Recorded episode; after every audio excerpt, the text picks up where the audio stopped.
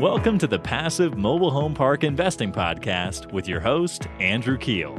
This is the podcast where you can get the education you need to invest 100% passively in the highly profitable niche of mobile home parks. Welcome to the Passive Mobile Home Park Investing Podcast. This is your host, Andrew Keel.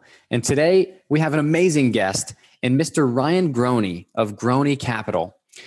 Before we dive in, I want to ask you a real quick favor. Would you mind taking an extra 30 seconds and heading over to iTunes to rate this podcast with five stars? This helps us get more listeners, and it means the absolute world to me. Thanks for making my day with that five star review of the show. All right, let's dive in. Ryan was a student athlete baseball player in college and graduated in 2012 with a degree in finance. After graduation, he worked in the finance industry prior to getting into mobile home parks full time. Currently, his portfolio has grown to over nine mobile home parks, spreading across 400 lots throughout the Midwest and the Southeast. Ryan also serves as the director of operations for Buckeye Communities, where he oversees the operations of over 500 lots spread across mobile home parks in Ohio and Michigan. Ryan has been involved with almost every aspect of finding, running, turning around, and refinancing, selling mobile home communities. So excited to dive into your story today, Ryan. Welcome to the show. I appreciate having me on, Andrew. Uh, we've known each other for quite a few years now, and uh, sometimes we uh, we we're in the same space. So you know, it's a good time to connect, and I'm happy to you know try to provide some value to your listeners. So awesome, dude. Well, I'm excited as well. Let's let's jump right in. Uh, can you start out by telling us a little about your story and how you got into manufactured housing? Yeah. So, I mean, you gave my bio. I mean, it's it's really uh, that's pretty much it. I mean, honestly, out of college or in college, I read uh, Rich Dad Poor Dad. Probably like every real estate investor or business owner maybe has you've heard of or read. Right. That started typically a starting point. Right. So I went to college for finance. Right. They really train us to to to work in a corporation and work on Wall Street. That's where I went to school. Um, that was the goal, right? You get out, you go work on Wall Street, and you work 90 hours and make lots of money, but you know you kill yourself and it's not you you you're basically a slave to the W two, right? That's the point of this podcast, Passive Investor. Um, and you know our goal on why we got into parks. You know we wanted something else than a W two, more than likely. Read that in college, had that in the back of my brain, got out, had to get a job, got a job, worked for an insurance company um, for a number of years, um, and then I looked at flipping mobile homes, kind of like a Lonnie dealer, like you started. Um, I was um, when I was living in Cincinnati. Um, there were some nicer communities that were all age. They, you, if you drove in them, you might have thought they were senior citizens or 55 and older parks. Really nice. I looked at doing a live-in flip in one community in Cincinnati. Never, and then I looked at doing a couple others, like an actual live-in flip with a mobile home. Because uh, I was living at home, so I was like, how do I get out of living there while also being um, cheap? Right. I was making good money working in finance. It's I'm a you you and I are probably a, a weirder person that we wouldn't uh, where we've lived in parks or been in parks and uh, so that's how I got started. I never actually ended up doing a flip. Um, I just the the deals just didn't work out. I ended up just kind of going down the rabbit hole of who owns these things, who owns parks, what are they, blah blah blah. And uh, I went to the Frank and Dave boot camp. Um, I actually went when they were uh, they had some uh, protesters in front of one of their parks, so it was one of the more um, uh, story news telling. It was back in like 2016 in Austin. Um, I don't really remember the, the news story, but like everybody, you know, pretty much went to the boot camp, and that's how I got started. Um, I never owned any other form of real estate. Um, I've never owned a single family house. I never owned a duplex. I never owned anything. My first purchase was um, with some partners. It was a 75 space community in uh, the end of 2018 in uh, Fayetteville, North Carolina. That was my first real estate purchase ever. Um, I don't suggest that, but um, if you have the stomach for it or you have a little bit more risk tolerance, um, definitely move forward with it because it will change your life. That was my starting point, and nine parks later, uh, here we are. So wow, dude, wow. So let's go back to that first deal because I know that one had a little bit of uh, hair on it. So and and you didn't you hadn't purchased like a single family house, no, nothing. That was your very first real estate yeah. Wow. Correct. Dude. Kudos to you for that, man. That had to be a learning experience, right? Yeah. So, well, to, to back up even more kind of, I guess, putting all my chips in, uh, I emptied my 401k and uh, emptied that, paid the taxes, and bought it with a couple partners. Um, that deal specifically had uh, was an assignment. Um, it had a contam- it was well and septic, um, was like 50 out of 70 occupied. Um, the well was contaminated. It wasn't a contamination where the EPA was like fining the well. It just basically is a was a smaller infraction to where you just basically had to fix it. Um, so long story short, we we we took over the community. We knew we connect to, could connect to city water. We had all, already done our homework on uh, how much it would cost, uh, what's the actual process of doing it, you know, plumbers that would do it for us.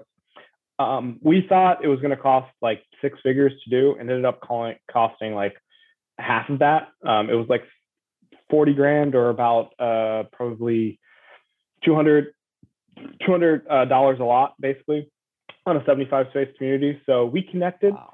within the first year basically. We connected and then we uh, the roads were pretty bad. We repaved the roads and then uh, we've brought in 10 new homes and 10 used homes over the last uh, two and a half years. And um, that was my first purchase ever. It was uh, definitely something um, a little bit scarier, right? Because you didn't really know about parks. I'd spent three years prior uh, just getting educated, tying up parks, but never actually going through with them. So I'd been through the the dance of due diligence, and and and I I worked with other investors and other uh, people that had bought parks before. So it's not like I was doing it solo.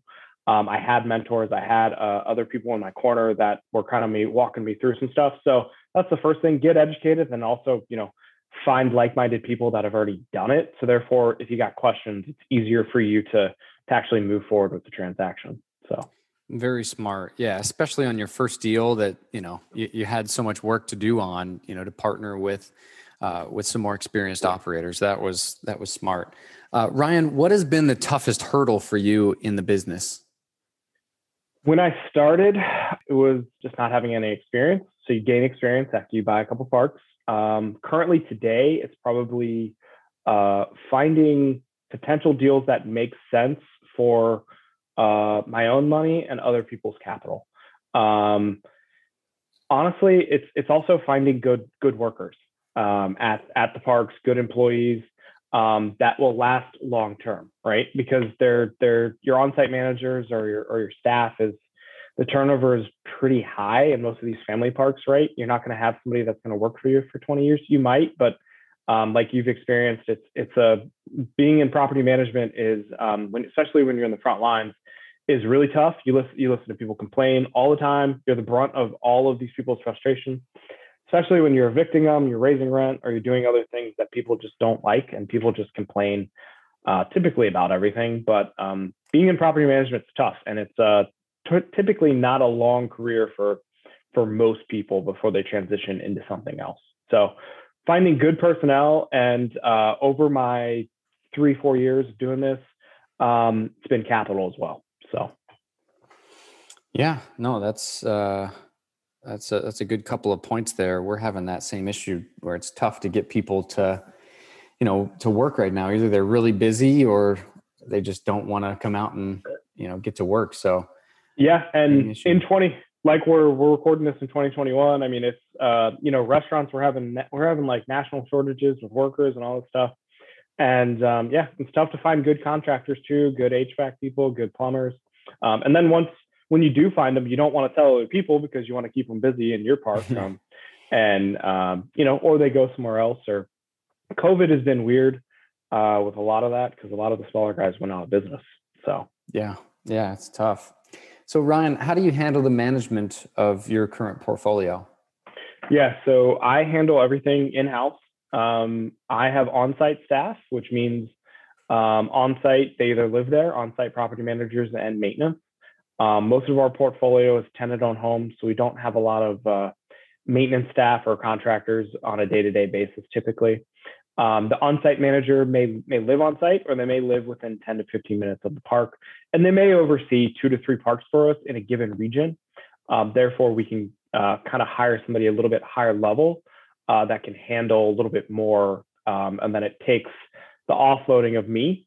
Um, so as far as like actual operations, I still manage the managers. I have uh, typically weekly phone calls with them. I, you know, I run our um, delinquency reports. Um, I, you know, I still oversee our books and stuff like that. I don't do the actual bookkeeping. We have a bookkeeper, um, but just given my background, it's just easier for me to to do the actual bookkeeping. Um, and then, you know, uh, to say I don't send leases or I don't take resident phone calls is to say is uh, definitely I definitely do that. Last week I was in um, three different states at all of my parks within a week. It was a grueling trip. I went from North Carolina to West Virginia to Kentucky and back. Um, hit all the parks, and and when you're there, everybody thinks that you have to spend a lot of time there. You don't if you're not actually like swinging a hammer, collecting rent, and doing all that stuff. We we use Paylease through Rent Manager, so most of our um, actual operational piece is automated uh, to some degree, right? The revenue comes in, it goes in my bank account, it comes into the income statement, um, and I we just have to reconcile it every month. So we try to, and then as far as the investor relations stuff goes, um, I do have a business partner. His name's Miles. He handles a lot of the acquisitions. Um, most of the like phone calls during due diligence, because due diligence is honestly just a lot of desktop and phone calls and, and understanding where the city is, the market, you know. So that does take time. So we uh, he handles a lot of that, and then he handles like the the the management with the investors as far as like communications, um, obviously, we talk, but I handle the operational piece, and then he handles kind of like the um, investor portion of it. Um, but it's a it's all hands on deck because we're a small team. It's just him and I, um, and you know we're we're all helping out when we can. Um, and then is the, the goal this year is to really hire somebody. I know you just hired a COO. Um, that's the goal for me is, is kind of maybe hire like a, a like a, a regional person or somebody that's below me to kind of take the the operational piece off of me. One, uh, I just uh, one I, I don't personally always like operations. It's a part of the business, and that's how I'm you know getting my start. But it is it does grow. It does wear you down after a number of times when you're doing these turnaround parks, and it's really time consuming as well. So people don't realize that that's fairly time consuming. Finding homes, moving them in, evicting people, blah blah blah. And when you do that, you know across different assets in different states it's uh, as you know it's uh, it's tough so. It really is you know it's definitely not passive as we've Mm-mm. said on this uh, show before you know it, it's very hands on and you know i think some people may get into this business and say hey i'm going to buy a mobile home park myself and it's going to be completely passive. I'm just going to manage the manager and that'll be it. Well there's a lot more to it as you know ryan and that's why it's good to have a team around you that can support in different different aspects. So yeah, hiring is is definitely important. And a couple of things you mentioned there, Paylease. We we use Paylease as well. Love that system. So people can pay, you know, either with cash at cash pay locations, or they can like set up automatic ACH payments, you know, to mm-hmm. pay pay rent automatically.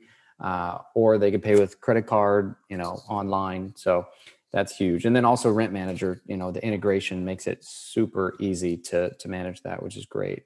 Yeah ask me at the end of the show and i'll tell you something that we started doing here with paylease as well so. Yeah yeah i will make a note of that. So tell me how did how do you find your deals ryan? What's like your typical formatting for for acquisitions? I just sit here and my phone rings right? That's what everybody thinks. Send out mailers and your phone's going to ring off the hook. You know when i when i first started six years ago um, I was too naive because I had not owned any real estate. I literally had no experience. I was like 25 years old. Um, I'm 30 now. Um, and uh, when you used to send out letters, the phone used to ring. Now it's more competitive than ever in mobile home parks. Just like any sourcing of sales, it all comes down to your database, and you have to have good information with your database, right? So we have a database of all the mobile home parks. Miles handles a lot of the acquisitions on the cold calling front. We cold call owners. We also um, ask other owners if they know anybody, and then just you and I, like we connect, right? We I trade deal flow with other investors, right? A lot of people.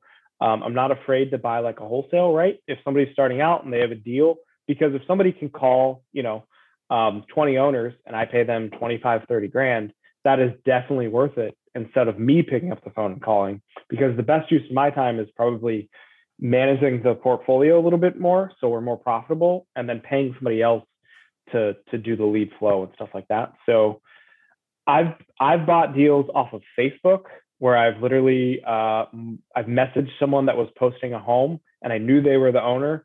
Um, maybe i'm giving up a little bit of information but i message them i say hey are you the owner?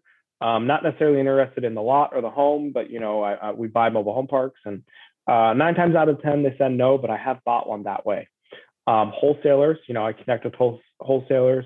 I don't know if you've had Jimmy on the on the show, but I bought some assignments from uh, guys like him, um, and then brokers too. I don't really utilize that too much, but mainly it's a lot of off-market leads through wholesales or direct to owner via cold calling. Very cool, very cool. Yeah, I'm gonna have to get Jimmy Johnson on because I know he has a pretty cool story with wholesaling mobile home parks and and getting assignments. Uh, very very cool. Uh, so you know, for passive investors, we're talking limited partners here that just want to put their money to work.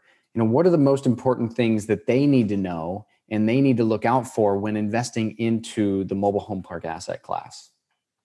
Uh, they need to vet the sponsor or the general partners or the operator right? Whoever that may be. Because um, your general partner may not always be the operator. They may be it might be a strategic partnership right um, where somebody has the deal they might be a part of the general partnership. Just vet the general partners and then look at what they're saying in the um, the the ppm and the what they're actually showing in their pro forma right? And how does that compare to other operators and, and the actual industry itself right? If somebody's saying they're going to pay a 15% preferred return when the industry typically is paying what 5 to 8% there might that's a red flag right? If i was putting money with somebody um, just vet them and then um, you know sometimes it's, it's good to get on the phone with people or get get um, get on the phone with their team and understand what they've done in the past. Does this deal uh, fit their criteria what they've done in the past? Do do they own any anything else? Um, and then if you get a chance, meet them and drive some of their assets potentially just to see how they uh, actually take care of the stuff out in front. Um, that's what I would do. Um, you know, but when you're when you're investing passively, I don't necessarily have that experience per se. Uh, but I would just vet the person and make sure you, you actually like the person. Because if you don't like them at the end of the day, you know, you're probably not going to be comfortable with your money giving it to them. So that that was a, that was really uh, really insightful there. I think the one thing you said is drive their communities and see how they look. You know, I think that's a great and and that's not possible always, but you know, sometimes it is. You know, from Google Earth or something mm-hmm. like that, where you can just see what the properties look like you know i think that or even even if you pay someone 50 or 100 bucks you know via craigslist and just say, hey, go drive this community and send me a drive through video, you know? Like how how cheap would that be to know, you know, if the operator's taking care of the property or not? I think that's yeah. a really good idea. And if they're not, ask them what's hey, you know, I drove this property, what's going on there? Because there might be a story behind it and they may uh if they have a bunch of communities, sometimes things get missed, right? Like all of us, we're human. Um, if you have managers, you uh, sometimes things get missed. And you also could be in the middle of a turnaround. And if they've also never owned a mobile home park or seen a mobile home park, they may not understand that uh, it's not Class A apartments, right? So what it looks like bad to them may not actually be bad to you and I, right? So explaining that and just telling them, hey, you know, it's clean, affordable housing, and um, it's it's not necessarily class A apartments where everything's super pretty. Now, some of the parks might be that, but you know, my stuff is family parks, three star parks, and um, we really just try to provide clean, safe, affordable housing and in good locations. That's our that's our pitch. So. Yeah, let's let's dig into that. You know, what is your deal criteria? You said you know three star parks, all age. You know, what else can you tell us about your you know typical mobile home park that you guys you know pursue and own? Yeah, so right now our portfolio has been primarily, like I said, two and three star parks in great locations. So I want to be in the best school districts, the highest uh, medium home home prices. Right, I, if I can get a mobile home park next to million dollar houses, I want to buy that mobile home park. Right. So our traditional has been typically 40 units and above in metros that are, you know, 50,000 uh, people and above, not necessarily one horse towns. Now, I've bought uh, stuff where there's not necessarily a metro, but it's 30 minutes from you know that downtown area to the next downtown area, and it it these these metros when you go on Best Places and Sperling's, they're outdated. They're not necessarily up to current uh, standards on what's going on. So now I'll buy deals outside of that. I've bought smaller deals, but that's typically what we're looking for. 40 units and above. Um, we'll buy mainly turnaround stuff, but I will also buy uh, stabilized deals. And you know, the days of 10 caps and 50 units and city water, city sewers in a million metro is kind of gone for the most part, unless the park's got something wrong with it, like seriously wrong. But um, you know, we're we're open to to different deals, and I've done uh, every structure of deals. Um, so I've done cash, I've paid cash, I've done bank financing, done seller financing, and I've done a master lease with option to purchase. So I'm very, very uh, creative when it comes to financing and closing deals.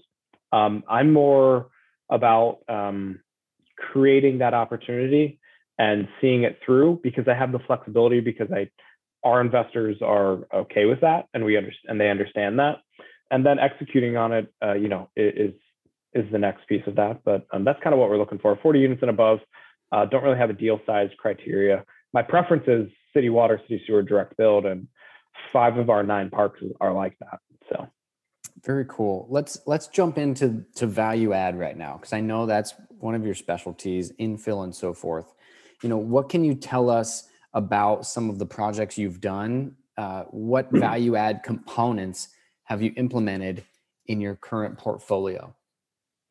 Yeah, so the first one is obviously raising rent. If raising raising lot rent, it's the easiest, right? It and it and it may not even be like you're raising it fifty dollars, right? It could be ten to fifteen dollars. Um, some as long as it's you know above what they're currently paying now, you're increasing the value of your community. That's the easiest Number two is typically submetering water and sewer. If we have if we have that ability, we use Metron, which integrates nicely with Rent Manager. Um, and then three is if there's vacant park-owned homes or vacant abandoned homes, we rehab those or we sell them off to um, potentially Lonnie dealers or outside investors so they can rehab them. And then the fourth is we're, we're bringing in either new or used homes to the vacant paths. That's the most costly typically, right?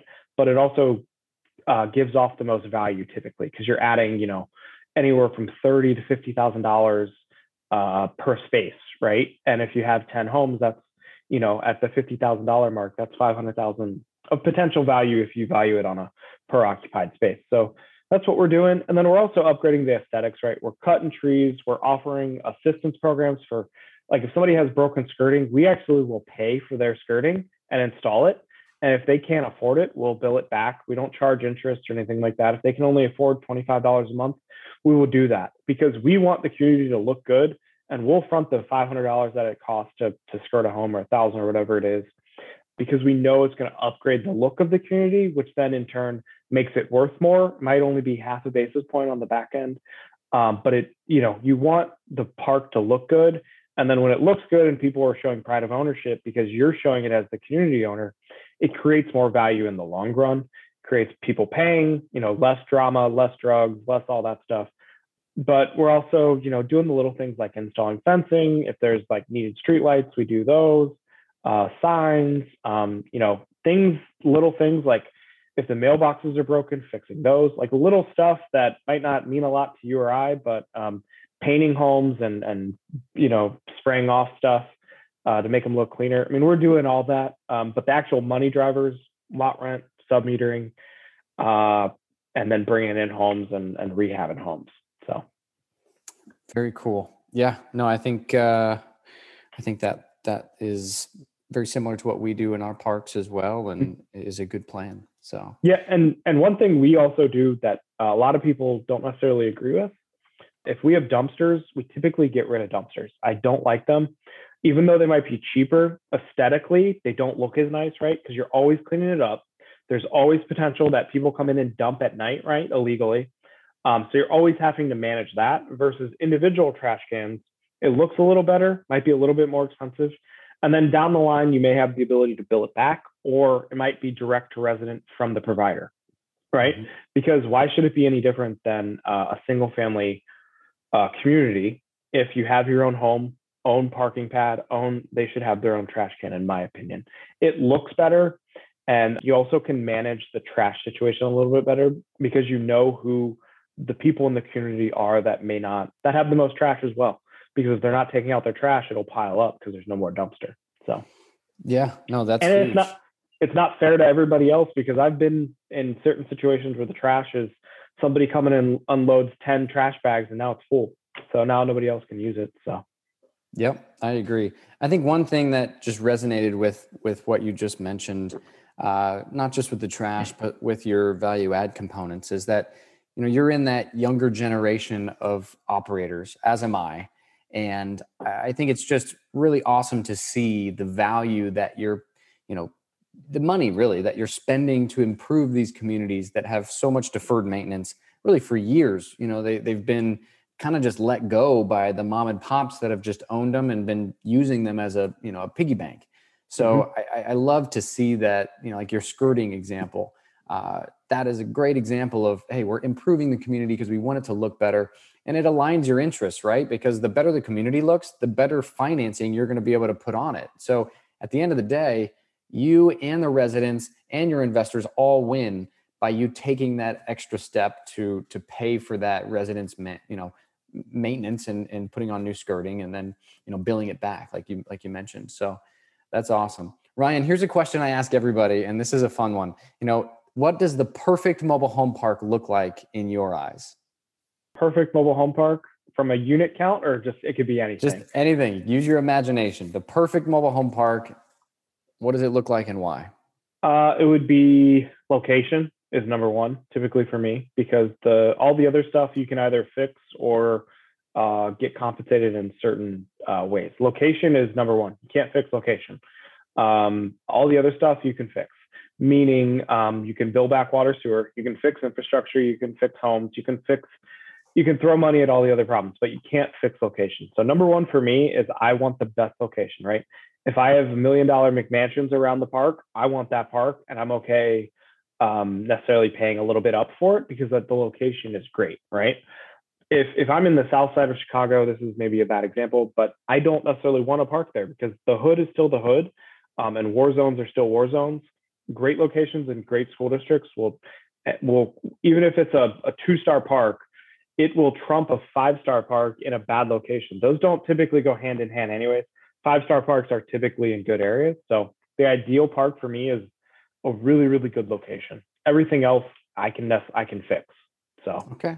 All right, and you've, the, you've mentioned school districts a couple times, so that mm-hmm. I take is is pretty important. You know, how do you look up a school district and how do you grade that?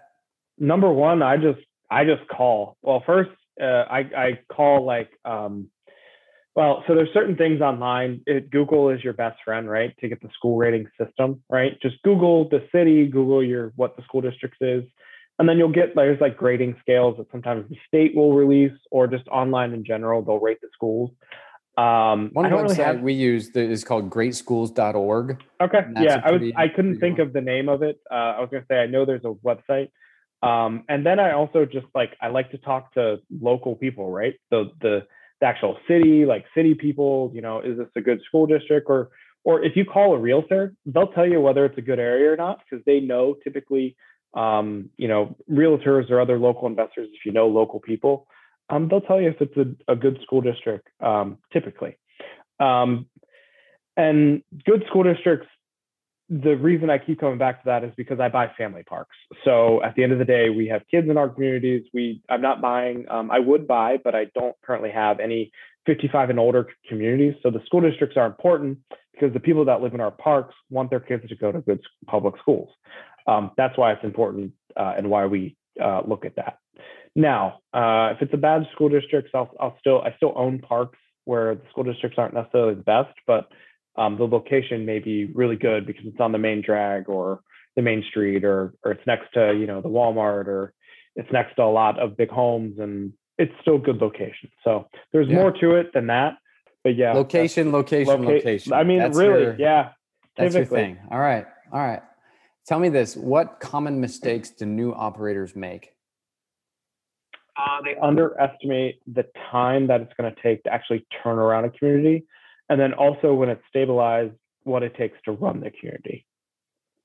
Not, and then of course there's a money portion of that, but typically you can uh, back into that equation by calling around for quotes during due diligence and and seeing what it's going to cost. But underestimating the time to turn around is I think the biggest uh, um, the biggest hurdle people get over because like you and I, right, we're full time, so um, we can get to our communities at the drop of a hat if something happens. We I I can be there. No, nine times out of ten, you don't actually need to be there, but um, you can be there if needed, right? So somebody that has a uh, an intense career or an intense uh, and then a family, and then they think they're going to buy this dilapidated trailer park and then turn it into a mobile home park in a matter of six months or a year because they're going to throw money at it, but they don't actually have the time portion, or somebody on their team doesn't have the time portion. That's the biggest underestimate I think a lot of people make getting into the industry because they think it's like apartments where you can just turn it over to a third party manager and, and tell me this, successful. Ryan. What takes the longest? Of turning around a community or just yeah. the day to day? Just managing all of the components of turning it around.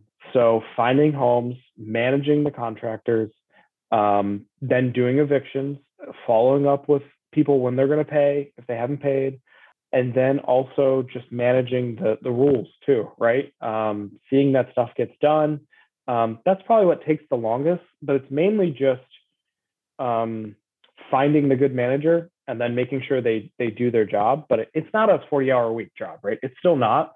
But things have to be handled sometimes right away, right? If if your manager isn't trained on doing leases or how to handle phone calls, somebody has to handle that, um, and it still has to get done. So um, you have to be able to devote some time to turning it around.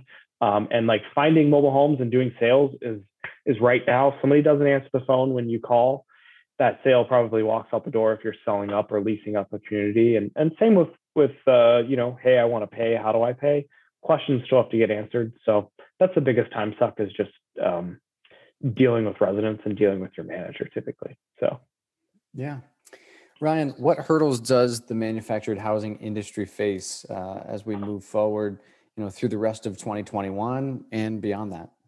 Stigma, right? A lot of people still have um, bad uh, things um, when they think of mobile home parks, right? They think of trailer park boys, eight mile, you know, uh, meth and prostitutes and all that fun stuff, mm-hmm. right? Um, the stigma, I think, is still the biggest hurdle, um, but I think people are getting over that as it becomes more mainstream from guys like uh, that have platforms and Wall Street too, right? There's probably an article. I think there's been articles in the Wall Street Journal in the last six months and and different money magazines that mobile home parks are uh, a great return on your investment based on um, you know uh, the supply and demand.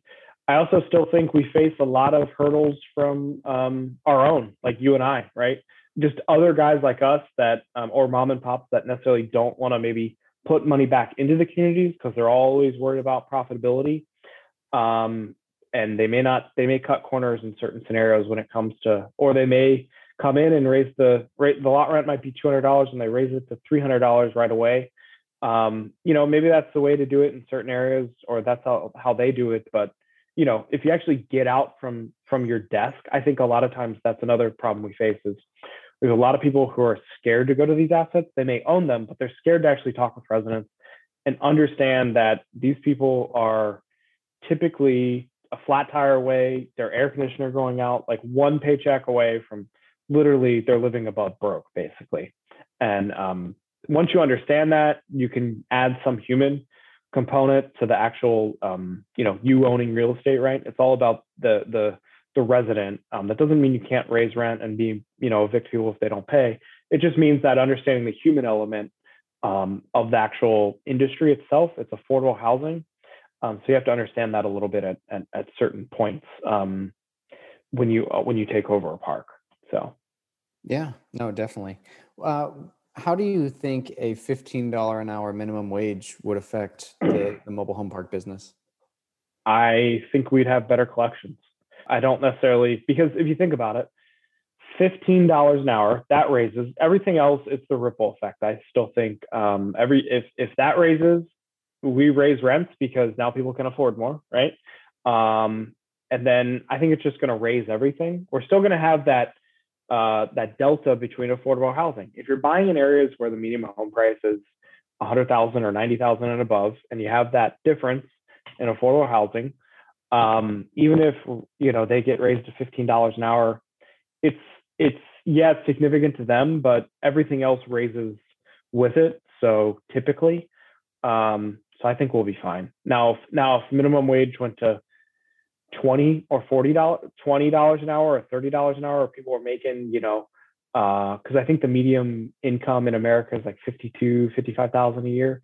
If it if it pushes more, like where people are making like 40, 50,000, and that's the minimum, and and rents don't fall along with it, then yeah, we may have a problem because they can go afford uh, the brick house down the street. But I still don't think you know people still need somewhere cheap and safe to live. So I don't necessarily think we'd have a problem. Gotcha. Um, Ryan, thank you so much for coming on the show, dude. I mean, I really appreciate it. You you've brought a lot of golden nuggets for our listeners. Uh, maybe you can talk a little bit about you know you as an operator and and what makes you different from other operators out there. And you know, I don't know if you're raising capital or if that's something you you you're looking at looking into, but maybe you can talk about Groene Capital. Yeah, so uh, we I am always looking for another deal in markets that we're in. I'm always looking for. I'm happy to j- joint venture on uh, stuff. Right? Let's say somebody, one of your listeners, has a deal and may have some capital, but doesn't necessarily have the experience like you and I do. Right? I'm happy to take a look at it um, and and JV with somebody. Right? Or I'm happy to pay an assignment fee somebody that's getting started, um, and maybe even throw that in as equity. Right? Um, and then as far as raising capital, um, right now we're not doing like I don't I haven't done any syndications. I don't have a fund or anything like that. So I'm always looking to partner uh, strategically with people that um, with capital partners as well as um, people who have deals. Um, so we're always looking, and I'm always looking to meet new people and meet people who are interested in the space um, because passive investing is not always for everybody. It serves as platform for a lot of places and a lot of people. Um, one day we I, I probably will have a deal here soon where we syndicate some you know somebody like you might be a passive investor, or one of your listeners might be a passive investor in the future with me. That's what we got going on. Um, I'm always looking to scale. I'm not. I don't have an overarching goal to own like 10,000 units. I'm more about opportunity and profitability and uh, creating a win-win for everybody that's involved with the deal. So, very cool. And Ryan, how can listeners get a hold of you if they'd like to do so? I'm on every uh, social media on Instagram, Facebook. It's just my name, Ryan Groene. I'm on LinkedIn. Um, you can put my email in the show notes if you want. Um, feel free to shoot me an email or message me. I'm on all the platforms and uh, don't be afraid to reach out. Um, and if you got a deal, I also offer like uh, typically I, I, spend a lot of time talking with new investors um, just about deals, about deal flow, how to go about certain things and what that's gotten me in the end is a lot of free time. It's gotten me deals on the back end and, and other partners down the road. So very cool, man. Well, thank you so much. And I will put your email in uh, the show notes. You know, thanks for coming on the show. It was a pleasure having, having you. Um, that's it for today, folks. Thank you all so much for tuning in. Would you like to see mobile home park value add projects in progress? If so, follow us on Instagram at Passive MHP Investing for photos and awesome videos from our recent mobile home park acquisitions. Once again, that's at Passive MHP Investing on Instagram. See you there.